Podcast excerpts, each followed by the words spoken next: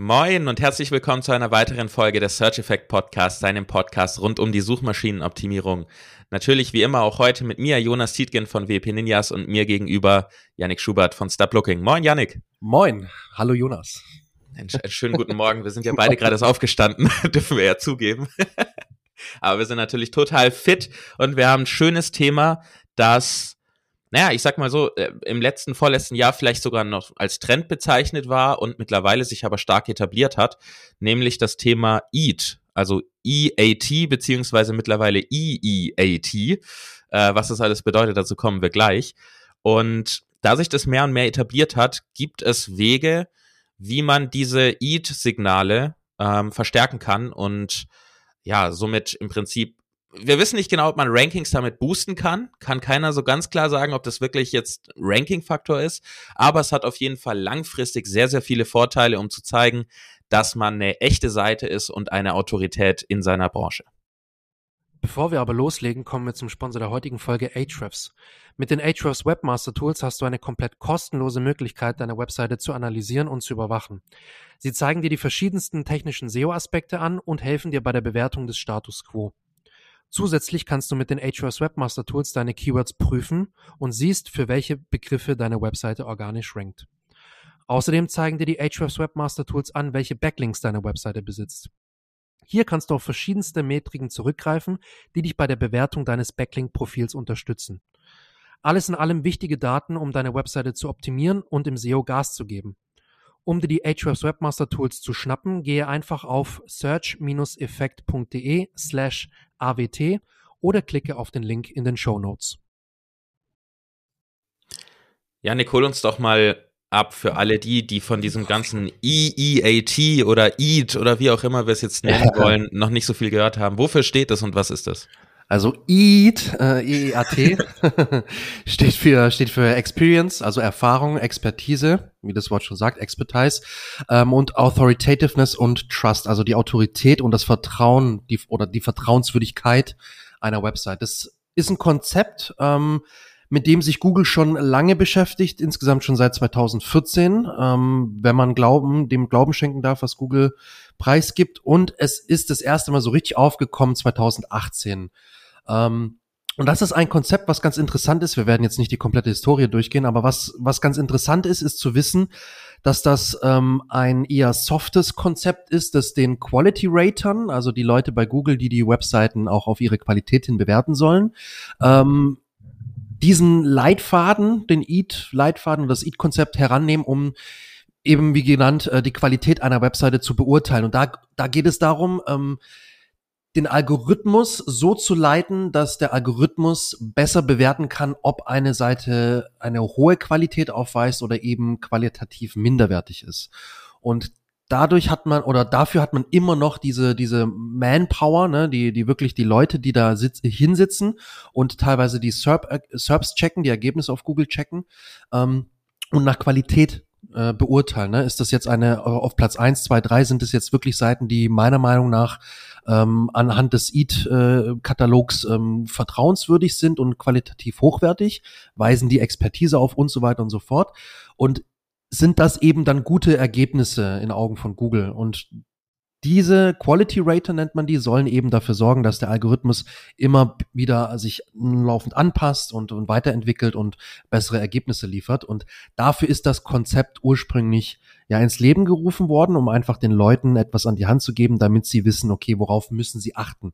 Na, wir hatten eingangs schon drüber gesprochen. Ähm, ich hatte erwähnt, dass es ja eigentlich kein harter Ranking-Faktor ist oder das sind nicht einzelne Ranking-Faktoren, über die wir heute sprechen werden Teilweise laufen sie schon mit in, in, ins Ranking ein. Ähm, du hattest gemeint, ja gut, aber das sind schon Sachen, ne, die optimiert man. Wenn man diese Sachen ändert oder, oder versucht zu optimieren, dann spürt man schon Änderungen in den Rankings. Und ja, deswegen ist so ein bisschen, ne, ein, ein, auf der einen Seite ist es kein Ranking-Faktor oder sind keine Ranking-Faktoren per se, aber auf der anderen Seite spielen die natürlich mit ins Ranking mit rein. Und da werden wir auf jeden Fall heute ähm, drüber reden. Ja, also auf jeden Fall kann man sagen, auch wenn wir nicht wissen, ob sie wirklich krass in die Rankings reinspielen, dass A, anekdotisch aus vielen, vielen Quellen zu hören ist, dass wenn jemand ähm, entsprechende Dinge, die wir jetzt auch gleich besprechen, äh, umgesetzt hat, dass das eine Auswirkung im positiven Sinne auf die Rankings hatte und ja. B, ähm, selbst wenn es das nicht ist oder wäre, dann sorgen wir dafür, dass die Seite zukunftsträchtig äh, positiv bleibt, sage ich mal. Genau, Weil es genau. wird sich alles noch mehr dahin ändern, gerade durch KI, dass viel, viel Content ins Internet strömt und Google mehr und mehr natürlich gucken muss, gerade auch wenn Google mit ihrer eigenen KI kommt, ähm, was ist da wirklich der gute Content und um das zu bewerten, sind eben Kriterien wichtig, wie ist diese Quelle, wo dieser Inhalt drauf ist, vertrauenswürdig, ist es, ist da Expertise drin, ist es ein Profi, kann man dem vertrauen und so weiter und so fort. Genau, genau. Das heißt, selbst wenn es dir jetzt keine direkten Vorteile bringen sollte, was ich fast nicht glaube, weil ich auch bei mir sehe ich, dass es einen Unterschied macht. Ja. Ähm, dann würde es zumindest dafür sorgen, dass du für die Zukunft auf jeden Fall äh, vielleicht sogar deinen Wettbewerbern was voraus hast. Das heißt, es lohnt sich auf jeden Fall, die umzusetzen. Ähm, wir werden das heute jetzt so machen. Wir haben so einige Tipps ähm, aus der Praxis, die wir auch selber umsetzen, um, sage ich mal, positive EAT-Signale zu senden. Und wir werden es jetzt aber der Einfachheit halber nicht trennen in die unterschiedlichen vier Kategorien, also I, E, A und T, sondern wir werden einfach alle Tipps so in einem nennen, weil, ich sag's mal so, am Ende macht es keinen großen Unterschied, in welche Kategorie er fällt. Wichtig ist einfach, dass man so viele davon wie möglich umsetzt. Und auch hier, wie bei allem im SEO, was wir in den letzten Folgen immer wieder nicht müde werden zu betonen, es geht nicht darum, dass du alles perfekt machst. Und es geht nicht darum, dass du dich auf genau. eine Sache extrem fokussierst, sondern mach so viel wie möglich, äh, so gut wie möglich. Ähm, ja, es ja. bringt dir jetzt nichts, wenn du deine ganze SEO-Strategie der nächsten drei Monate darauf fokussierst, nur noch Eat-Signale zu optimieren und keinen Content mehr produzierst. Also wie immer, ähm, es ist ein Weg von vielen, wie du Optimierungen machen kannst. Starte du doch mal mit einem ersten Tipp, Yannick. Ja, also wenn wir jetzt gerade mal das erste E ähm, uns rausziehen, eine Experience, das kam ja Ende letzten Jahres offiziell neu dazu. Geht es um Erfahrung? Jetzt fragt man sich, hm, ja, was heißt jetzt Erfahrung? Ne? Also man, da, dazu muss man sagen, Expertise, also wirklich das, das Fachwissen ähm, und wie, wie sehr du Experte auf einem B Gebiet bist, hat nicht unbedingt immer was mit Erfahrung zu tun. Ne? Du kannst nicht großartig Erfahrung haben im praktischen Sinne, aber hast äh, trotzdem die Expertise. Ähm, und deswegen würde ich sagen, also wichtig für mich als für dieses Eat-Konzept ist einfach zu, zu sagen oder zu zeigen, dass ich Erfahrung habe. Und deswegen veröffentliche ich zum Beispiel als Dienstleister Use Cases, Case Studies und sag, äh, was haben wir gemacht, was habe ich durchgeführt, woran hat es gehapert, wie war meine, meine Herangehensweise. Und das Ganze kann man äh, auf der Webseite einbinden. Das machst du auch. Du hast auch verschiedene Fallstudien manchmal bei dir im, im Blog zu finden und so weiter. Ähm, du, du zeigst auch Erfahrung in dem, wie du es schreibst und was du schreibst. Und deswegen ist es für mich ganz arg wichtig, ähm, herauszustellen, dass man Erfahrung hat und nicht das immer nur vorzutäuschen in den Beiträgen, die man schreibt. Und da, das kann man gut einbinden. Also das ist so der erste Tipp, den ich habe, wenn man zum Beispiel ein Dienstleister ist oder wenn man zum Beispiel Produkte verkauft, dass man auch Tests drüber schreibt und dass man zeigt, okay, ich kenne mich mit diesen Produkten aus, ich kenne mich ähm, mit, mit der Dienstleistung aus und ich habe da schon Erfahrung gesammelt und habe eventuell schon Zertifikate und so weiter. Ich würde da direkt ein bisschen noch weiter in die Tiefe gehen. Ähm, ja. Der Punkt ist, jeder kann Tests veröffentlichen. Die Frage ist immer, wie zeigt man jetzt Expertise ähm, oder Erfahrung? Ich würde da wirklich so weit gehen, und das tue ich bei mir aktiv auf meinen Seiten, dass ich meine Sprache so ein wenig anpasse und darauf abziele, dass es das rauskommt, dass ich Erfahrung habe. Also vieles von diesen ganzen Eat-Signalen sind sehr nuancierte kleine Dinge. Das ist nicht eine große Sache, die man macht, es sind sehr, sehr viele kleine. Das heißt, ich achte zum Beispiel drauf, wenn ich Beiträge schreibe, dass in der Anleitung sowas drinsteht wie, ähm, in den letzten sieben Jahren konnte ich über oder habe ich über 13 verschiedene Cookie Banner Plugins ausprobiert. Ja, genau. Einfach diesen Einleitungssatz, statt zu schreiben, es gibt viele Cookie Plugins und das ist mein Tipp. ähm, ja. Einfach, es ist am Ende nicht viel Unterschied. Und für den Leser macht es einen Unterschied weil es direkt die Erfahrung zeigt. Klar kann das jeder schreiben, aber das lassen wir jetzt mal außen vor.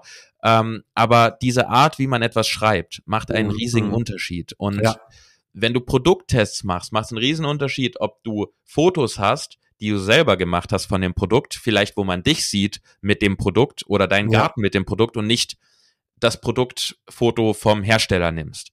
Das ist auch so ein kleines Signal. Das spielt in viele Dinge natürlich mit rein. Ne? Bilder, SEO auch wichtig. Ähm, ja. Aber es ist, denke ich, und das hört man von vielen auch mit ein Signal für Erfahrung und auch Autorität und eigentlich alle vier Signale, wenn man so nuanciert ein bisschen schreibt und eigene Bilder hat. Ähm, ich würde direkt mal zum nächsten springen, nämlich so, ich, ich sag mal, das sind die Basics, die solltest du auf jeden Fall erfüllen.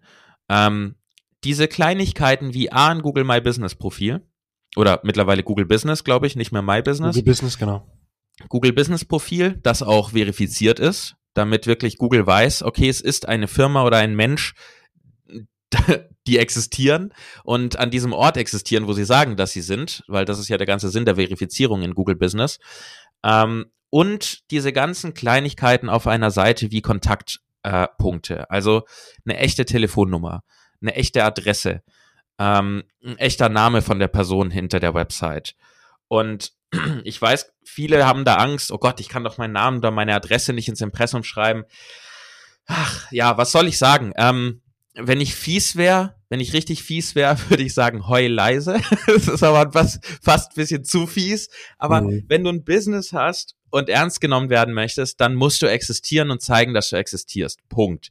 Ja. Ähm, wenn du wirklich Angst hast, gut, dann guck, dass du irgendwo anders eine Adresse kriegst, aber es muss halt einfach eine Adresse da sein, die verifiziert ist, die echt ist, die dann auch ähm, in Brand Mentions mit drin ist. Das heißt also, wenn du in Branchenbüchern irgendwo erwähnt wirst, dass da genau die gleiche Adresse drin steht, genau die gleiche Telefonnummer. Ja.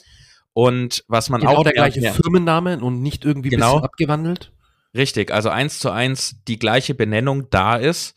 Und was man auch mehr und mehr hört, ist, ähm, dass Sachen wie E-Mail-Adressen für verschiedene Bereiche einer Firma auch kleine Signale sein können. Also Buchhaltung-Ad, Sales-Ad, Marketing-Ad, Info-Ad.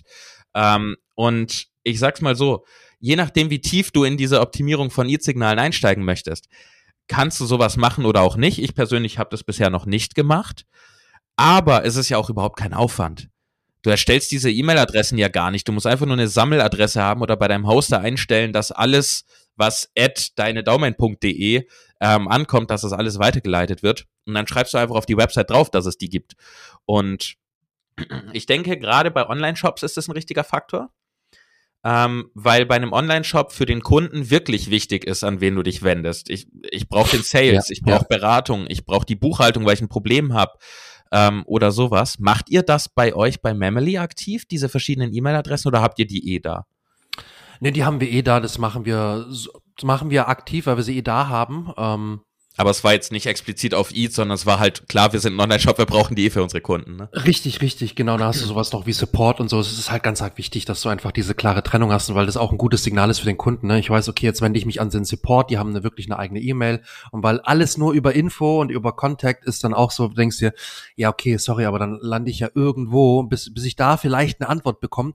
Auch wenn es schnell geht. Ne? Ich habe immer wieder das selber, wenn ich mal irgendwie eine Rückfrage hatte bei anderen Online-Shops, dachte ich mir, oh, jetzt muss ich da eine Info-Ad schreiben, oh, bis die das mal bearbeiten, hoffentlich. Auch wenn es dann schnell geht, aber der erste Moment ist immer so, boah, okay, warte, haben die keine irgendwie E-Mail für einen Support oder für, ja. für Rekla Reklamation oder sonst was? Deswegen ist das, und das ist jetzt kein, überhaupt kein SEO-Thema, aber wie du sagst, es ist wirklich wichtig, auch auf so Kleinigkeiten zu achten. Ja. Und Eat basiert in vielen Sachen auf diesen Kleinigkeiten. Ne? Ja. Die Adresse oder Telefonnummer im Footer zu haben, dass sie auf jeder Seite sichtbar ist, ist keine große Sache, ist kein großer Aufwand. Yes. Es geht halt, wenn du überlegst, was du tun kannst, geh wie immer logisch vor, weil vieles bei Google, manches auch nicht, aber vieles bei Google ist Logik. Nämlich, ja. Google möchte wissen, ist das eine echte Firma, ist das ein echter Mensch, kann ich diesem Mensch vertrauen? So, was kann ich logisch tun, damit Vertrauen entsteht? Überall eine echte E-Mail-Adresse, überall eine echte Adresse und überall eine echte Telefonnummer hinzuklatschen, ist ein Signal, okay, da gibt's jemanden, weil wenn sich jemand verstecken will oder ein Pseudonym benutzt, dann werden diese Signale nicht da sein. Ähm, lass uns da mal weiterziehen. Ähm, du bist dran. Also ich finde mittlerweile, und das wird immer, immer genannt im Zusammenhang mit EAT äh, oder EAT, ähm, ist die Autorenbox. Also hm, wirklich, hatten wir mal, glaube ich, schon an der einen oder anderen Stelle gesprochen. Aber es ist unheimlich wichtig, dass man die wirklich hat. Und äh, es ist sinnvoll, dass man die hat, weil es einfach Expertise zeigt, ganz klar. Also es zeigt direkt Expertise. Ich kann direkt sehen, wer hat den Beitrag geschrieben und warum hat er den geschrieben, ist der Experte in dem Bereich. Äh, du hast die, ich habe die, ähm, ich glaube, du hast deine auch äh, nochmal überarbeitet gehabt. Ich ja. habe meine no neu hinzugefügt. Die hatte ich davor, auch wenn ich nur Beiträge, äh, zwei, drei Beiträge immer online hatte, seit jeher, äh, hatte ich die trotzdem nicht. Und dann habe ich die irgendwann nachgezogen. Ich wusste, und wir, wir, wussten beide, wie wichtig sie ist. Und ich weiß nicht, ob du es auch lange vernachlässigt hattest. Ja, ich habe es ja. lange vernachlässigt. Einfach weil ich zu faul war, muss ich ehrlich ich auch. gestehen. ist wirklich pure Faulheit gewesen, aber ähm, es ist so wichtig und dann, dann kann man drei, vier Sätze reichen eigentlich schon, warum man äh, oder was, wer man ist, was man macht. Und dann sieht man ja schon automatisch, dass derjenige, diejenige schon äh, geeignet ist, um über das Thema zu schreiben. Ähm, und super hilfreich. Ein Bild, äh, du kannst noch einen Link zur, zur Über uns Seite platzieren oder zu einer anderen Seite äh, verlinken und du kannst auch deine Social ähm, Profiles verlinken. Ne? Wir haben das beide, glaube ich. Ich weiß nicht, ob du das hast. Ich habe es bei mir auch. LinkedIn, ich glaube mein Twitter-Profil und noch was habe ich verlinkt. Ähm, und auch vor allem zum Beispiel LinkedIn ist super wichtig, weil eben es da wieder zeigt, es ist eine richtige Person dahinter. Und ich finde es super, super hilfreich, äh, eine Autorenbox zu haben. Und in diesem Zusammenhang ist theoretisch fast schon der nächste Punkt, aber in diesem Zusammenhang ist es auch wichtig, dass man versucht, nur über Themen zu schreiben, wo man auch wirklich Ahnung von der Materie hat. Ne? Wenn ich jetzt zum Beispiel anfange, über äh, tief über WordPress-Themen zu schreiben, könnte, könnte Sinn machen. Ich müsste wahrscheinlich sehr viel recherchieren erstmal, bevor ich irgendwas schreibe, weil ich, ich äh, kein, kein WordPress-Experte bin. Es könnte irgendwie Sinn machen. Ähm, und zum Beispiel bei Memely machen wir das so, wir holen uns wirklich Freelancer und Freelancerinnen, die wirklich Ahnung von der Materie haben. Dann haben wir einen Freelancer, der äh, über, über die Ernährung schreibt, weil er wirklich da Expertise in dem Bereich hat. Dann haben wir eine Freelancerin, die äh, über andere Themen bei uns schreibt und versuchen das so wirklich so abzudecken, dass man merkt, auch in der Autorenbox merkt, okay, der oder diejenige hat da wirklich Ahnung davon. Das heißt, ihr geht dann auch wirklich so vor, dass das nicht Ghostwriter sind, die ähm, in der Autorenbox dann im Prinzip eure Namen stehen haben oder von irgendeiner fiktiven Person, die ihr erfunden habt, sondern es ist dann immer der Name des Gastautors beziehungsweise Freelancers. Ja. Tatsächlich. Und wie würdet ihr dann vorgehen, wenn ähm, dieser Freelancer nicht mehr für euch arbeitet, aus irgendeinem Grund.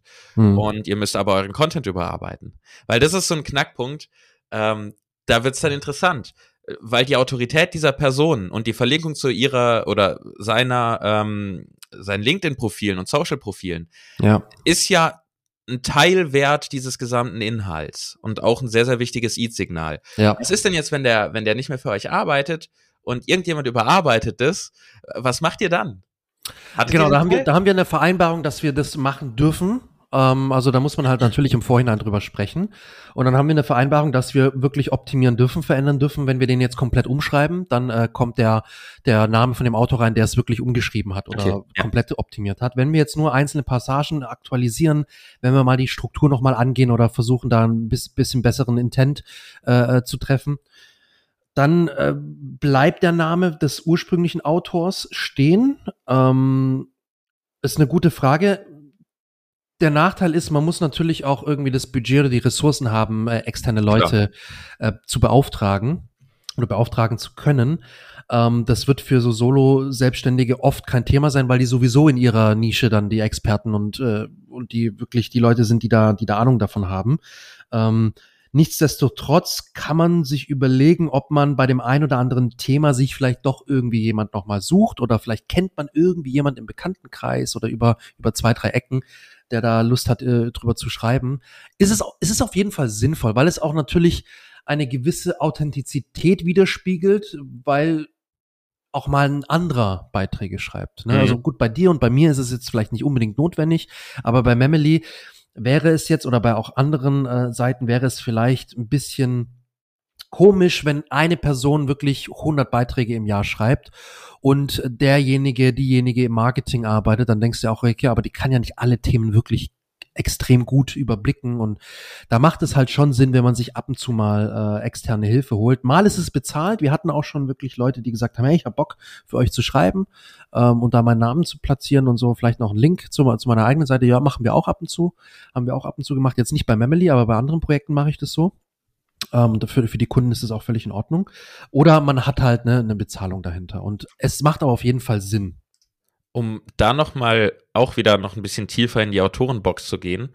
Ähm, wichtig ist, wie Janne gesagt, die Verlinkung zu Social ja. und auch, was du dort reinschreibst. Ähm, und auch dort würde ich sehr darauf achten, dass du, wie ich vorhin schon gesagt hatte, in meinem ersten Tipp, ähm, dass du deine Erfahrung auf kluge Art und Weise positionierst.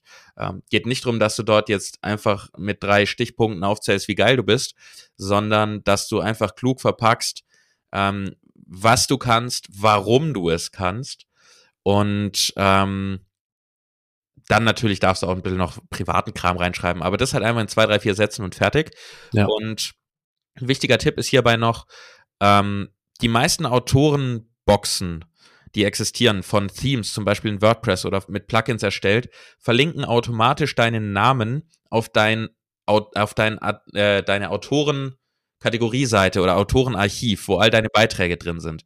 Da wäre mein Tipp, ähm, ändere, wenn du es irgendwie hinkriegst, diese Verlinkung, sodass der Klick auf deinen Namen auf deine Über mich-Seite führt damit Google einfach so einfach wie möglich alle Infos über dich findet und sieht, du bist ein Mensch, du bist echt, du hast Ahnung, du bist eine Autorität, du hast genau. Expertise, genau. bla bla bla. Ja. Und diese Expertise kommt nicht raus, nur weil man irgendwie auf eine Kategorieseite verlinkt oder ein Archiv. Ähm, daran angeschlossen noch der wichtige Tipp, YouTube.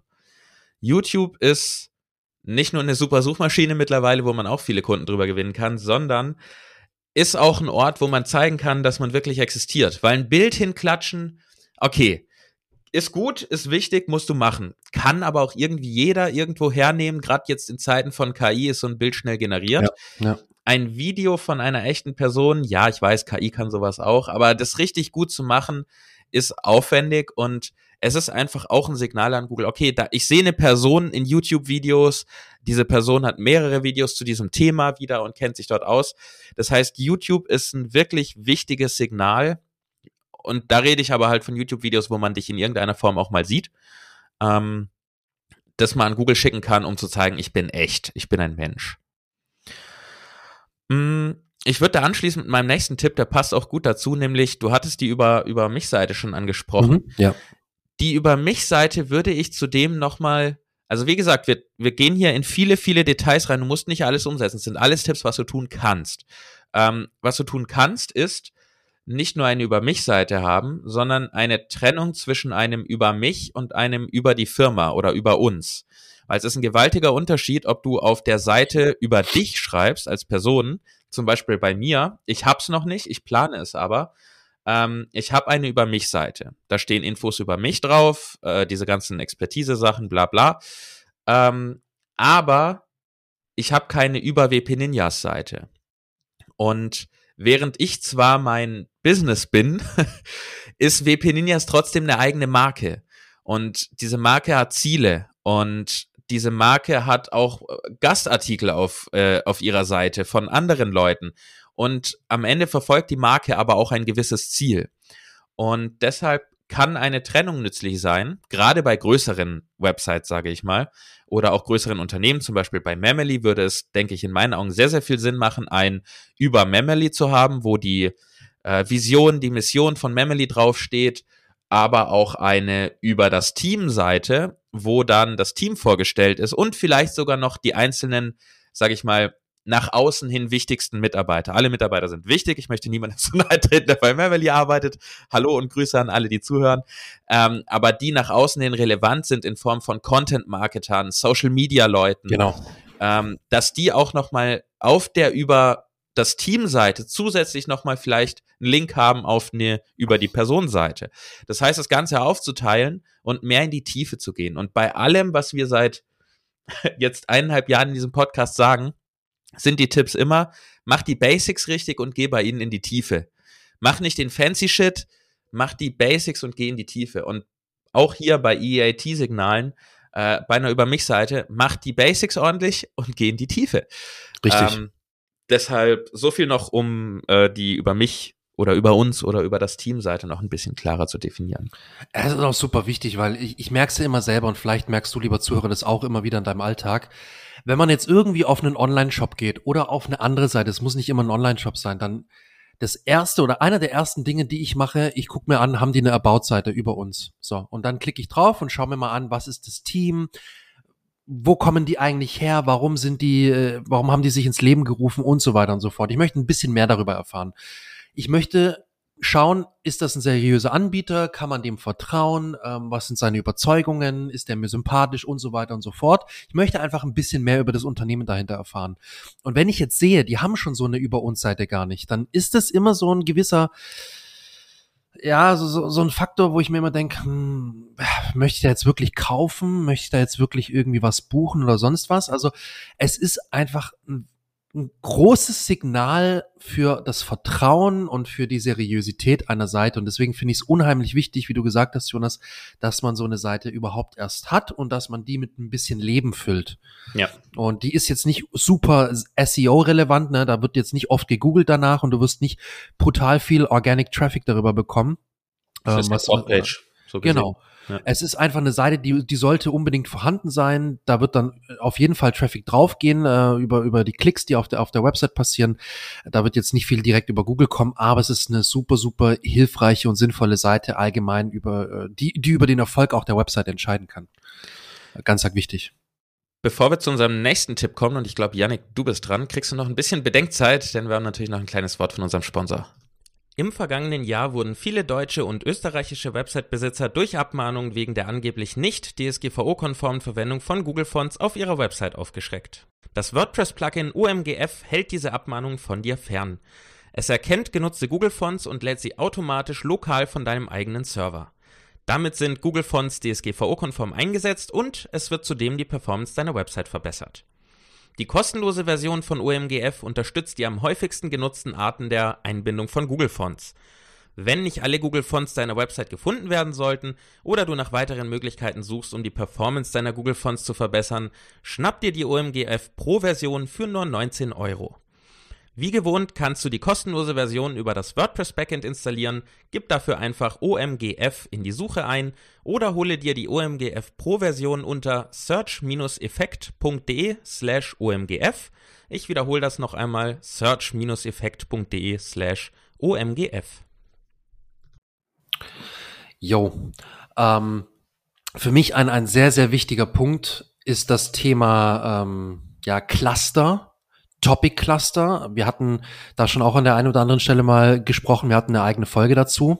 Ähm, unheimlich wichtig, aber weil du deckst halt mehrere Aspekte damit ab. Ne? Du hast einerseits dann die interne Verlinkung, die optimiert wird. Du ähm, hast Topical Authority in dem Bereich und das ist unheimlich wichtig äh, mittlerweile einfach Google und den Nutzern zu zeigen, ich habe Expertise in dem Bereich, ich bin der beste Ansprechpartner. Und deswegen sind Content Hubs so unheimlich sinnvoll, weil sie zeigen, dass du dich mit Themen ganzheitlich beschäftigst. Ähm, du hast dann ein, ein Überthema und du hast verschiedene Unterthemen. An der Stelle schaut an unsere Folge XY zum Thema Content Hubs. Ich weiß leider nicht mehr, welche Folgennummer das war. Ähm, und es geht einfach darum, Themen ganzheitlich abzudecken. Und das ist immer wieder ein Thema im, im SEO und du wirst immer wieder darüber stolpern, dass man, dass die Leute und die Experten sagen, ähm, du brauchst unbedingt die Expertise über diese Cluster. Du musst Google und den Nutzern zeigen, dass du dich wirklich umfassend mit diesen Themen beschäftigst. Und je mehr du ähm, nicht nur in einzelnen Keywords, sondern in Themen denkst, die miteinander verknüpfst über diese Cluster, über diese Content Hubs könnte man auch sagen, ähm, wirst du merken, dass deine Rankings zunehmend besser werden. Ich beobachte das bei Memely, ich beobachte das bei anderen Projekten und ich habe es jetzt auch bei meiner eigenen Website gemerkt, ähm, je mehr ich wirklich ähm, Themen veröffentliche und die gut miteinander intern verlinke und vielleicht mir auch sogar schon eine, eine Hub-Struktur immer für die einzelnen Themen äh, zurechtbaue, desto schneller merke ich, dass die Rankings klettern und wachsen und, und besser werden, weil eben nicht nur Google merkt, dass du dich mit Themen umfassend beschäftigt und da wirklich Ahnung hast, sondern natürlich auch die Nutzer ähm, sich auf der Seite weiter bewegen. Ne? Die entdecken durch die interne Verlinkung, oh, guck mal, der hat da, der hat da zu den Themen noch weitere Artikel geschrieben oder zu diesem Oberthema. Ah, cool, komm, jetzt, jetzt klicke ich da nochmal und lese dann nochmal den Artikel. Das, das habe ich bei mir selber schon gemerkt, äh, dass ich mal zu Themen was gelesen habe und äh, gedacht habe, oh cool, die haben da noch mehr Themen, Themen äh, Artikel dazu zu diesem Thema. Cool, lese ich gleich mal noch einen weiter. Äh, und das sind so viele Signale, die du damit äh, auf den Weg gibst und deswegen ist für mich diese dieses Content Hub extrem gut, weil du einerseits Topical Authority damit stärkst, ne, die thematische Autorität, die du dann hast und wirklich zeigst, hey, ich kenne mich in diesem Thema, beispielsweise WordPress, super gut aus. Du stärkst die interne Verlinkung und sorgst einfach dafür, dass du zeigst, du bist die beste Ressource online zu diesem und jedem Thema. Also, wie siehst du das? Ja, was soll ich sagen? Genauso. ähm, so, so baue ich alle meine Websites auf und es klappt recht gut, sagen wir mal. Ähm, von also, daher. Man kann nicht müde werden zu betonen, dass es wirklich einfach extrem gut funktioniert. Ja, also wir haben es im Vorgespräch gesagt und in der letzten Zeit immer wieder. SEO ist recht einfach, wenn man einfach nur die, diese Basics macht, ordentliche Keyword-Recherche, Analyse und geile Content-Cluster und hochwertigen Inhalt. So, das ist in meinen Augen 80 Prozent des Siegs erstmal. Und den Search-Effekt immer treffen natürlich, logischerweise. Den Search-Intent, meinst du? Genau. Den Search-Effekt-Podcast hören und den Search-Intent treffen, genau. ähm, also auf jeden Fall unseren Podcast hören, klar, weil der ist die halbe Miete und die andere Hälfte der Miete ist dann einfach, die Basics richtig gut zu machen. Ähm, ich würde noch, ah, ich habe noch zwei Sachen. Ja, ich habe noch zwei Sachen, egal, es ist wichtig, auch wenn wir jetzt noch ein bisschen länger machen. Ähm, Punkt 1, Bewertung, Social Proof. Äh, schließt sich auch an meinen zweiten Tipp gleich an. Und da macht's auch, denke ich, ich habe dazu keine Daten, aber ich denke, weil es ist wieder logisch gedacht, es macht einen Unterschied, ob du die einfach nur auf deiner Website hast oder ob du auf Google Bewertungen hast oder auf Proven Expert oder anderen Plattformen. Ja. Weil da ist immer noch mal so eine gewisse kleine Hürde davor, dass es nicht komplett gefaked ist. Klar kann man auch faken, logisch aber auf die Website irgendwas draufzuschreiben ist immer noch einfacher als bei Proven Expert irgendwie. Richtig. Und das ist ganz wichtig. Also ich würde wirklich empfehlen, auf verschiedenen Plattformen auch zu sammeln, nicht nur auf einer, ähm, weil A können Plattformen verschwinden. Da haben wir halt einfach dieses Problem, wir haben nicht die Content-Hoheit. Ähm, und B, aus je mehr Quellen du dann positive Signale geschickt bekommst, desto besser meine Empfehlung ist da immer, wenn ich, wenn ich nach Bewertungen frage, ähm, hey, pack die doch in Google und wenn du kurz noch Zeit hast, mach Copy-Paste und wirf sie noch in, in Proven Expert rein. ja, Andere ja. gehen den Weg zum Beispiel über Facebook-Bewertungen. Ähm, ich denke, am Ende macht es keinen sehr großen Unterschied, wo sie herkommen. Man könnte vielleicht annehmen, dass die über Google ein bisschen höher bewertet werden, wobei ich nicht glaube, dass Google so egozentrisch ist, weil am Ende ist die Bewertung von Proven Expert auch eine sehr gute Bewertung, wie auf Google auch. Deswegen bevor du gar keine hast, mach sie irgendwo ähm, und lass deine Nutzerbewertungen hinterlegen. Und ja. ich würde einfach direkt das zweite mit anschließen, weil es ist eigentlich im mach, gleichen mach. Thema, nämlich ähm, Backlinks und Brand Mentions. Ähm, es zeigt nichts klarer, dass jemand existiert und gut ist, als wenn andere darauf verlinken. Punkt. Und diese Person erwähnen. Wie wenn du auf die Straße gehst und jemand sagt, hey, da hinten ist ein guter Friseur, dann denkst du auch nicht, ah, der verarscht mich, der Friseur ist nicht da, sondern äh, du denkst, okay, da ist ein Friseur, da gehe ich mal hin, der ist gut.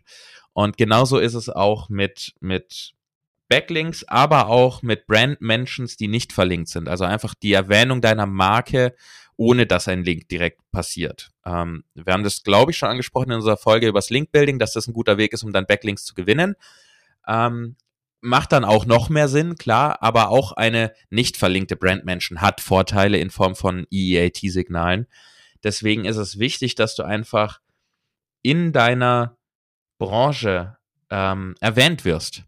Und das ist auch etwas, was ich immer rate, wenn Leute sagen, ja, ich will nicht auf andere verlinken in meiner Branche, dann gehen die Leute dorthin und kommen nicht zu mir zurück. Mhm. Mein Gedanke bei dem ist eben klar, nicht unbedingt auf den direkten Wettbewerber zu verlinken, aber grundsätzlich ist es besser, verlinkt zu sein, vernetzt zu sein innerhalb der Branche, als irgendwie am Rand der Branche zu stehen und keiner, äh, du verlinkst niemanden und niemand dich.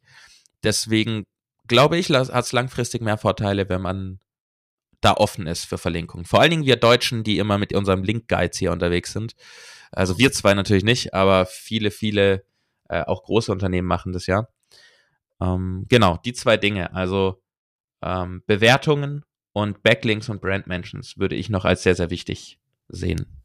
Ja, auf jeden Fall. Also Backlinks, wir hatten es, wir hatten es, äh, wir haben es immer wieder, ne? Und äh, wir haben es auch in dem, in dem SEO-Senf-Podcast ähm, bei Thomas Ottersbach wieder erwähnt.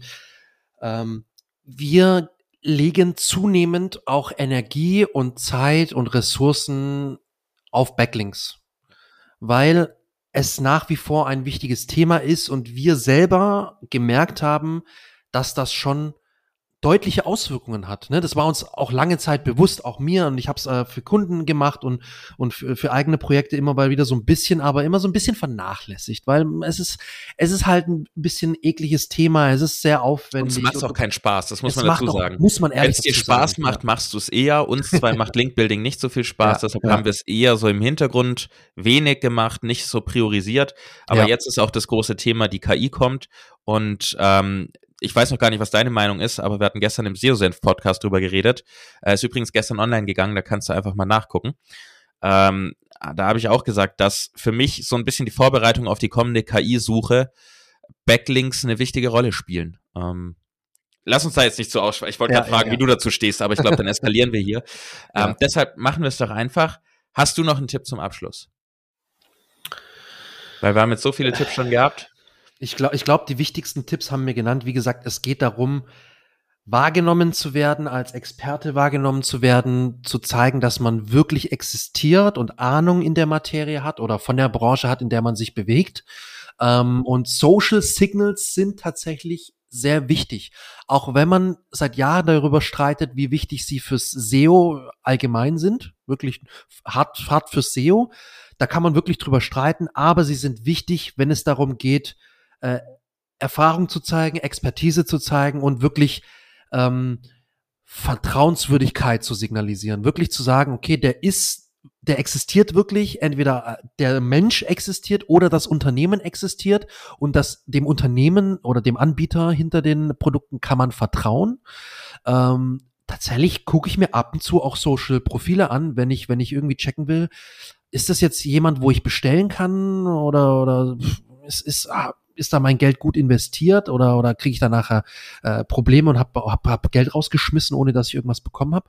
Deswegen checke ich solche Sachen immer wieder tatsächlich. Ähm, und das ist jetzt kein harter SEO-Faktor, aber es ist extrem wichtig. Und deswegen sollte man unbedingt ähm, nicht nur aus einem SEO-Gesicht Gesichtspunkt an die Sache EAT rangehen oder EIT, sondern ganzheitlich äh, aus Marketing-Sicht, ne? Wo kann ich mich platzieren? Welche Kanäle habe ich, die ich noch mit meiner Website verknüpfen kann und die ich berücksichtigen kann? Du hattest auch YouTube genannt, finde ich super sinnvoll, weil man da auch Links setzen kann. Man kann die auch mit der Website verlinken und hat dann wiederum das Zusammenspiel zwischen Website, YouTube, YouTube, Website. Und Google selbst betont es auch immer wieder, wie, wie, wie sinnvoll das heutzutage ist. Und ja, das, also viele, viele Faktoren spielen da rein und wenn man da sich mal ein bisschen mehr Gedanken macht, dann macht man vermutlich schon deutlich mehr als der Wettbewerb, weil viele ja. es einfach immer noch vernachlässigen. Ganz genau. Und viele wissen es einfach auch nicht. Ähm, du hörst ja diesen Podcast vermutlich auch, weil du lernen möchtest. Und das ist gut, weil dadurch hast du einen sehr großen Vorteil gegenüber vielen Wettbewerbern. Und damit belassen wir es bei unseren Tipps zum Thema EEAT. Ähm, Yannick hat das eigentlich gerade nochmal recht gut zusammengefasst, deshalb mache ich das jetzt nicht nochmal. Wie er gesagt hat, äh, 50 Prozent des SEO ist Search Effect Podcast hören. genau. ähm, deswegen genau, empfehlen, wir dir, empfehlen wir dir auf jeden Fall, äh, unseren Podcast zu abonnieren und äh, fünf Sterne dazulassen, damit auch andere ähm, in den Genuss kommen können, diese Tipps zu hören. Und ich sag dann eigentlich nur noch Tschüss, weil ich habe sonst nichts mehr. Yannick, du hast nochmal die letzten Worte ich habe auch nichts mehr. Man kann uns gerne auch mal per E-Mail schreiben, wenn man mal die eine oder andere Frage hat. Die äh, werden wir sehr gerne beantworten. Und ja, ich freue mich über, über den äh, weiteren Verlauf unseres Podcasts. Wir haben spannende Gäste noch geplant dieses Jahr. Und dranbleiben, weiter optimieren und immer fleißig Search Effect hören. Bis zum nächsten Mal.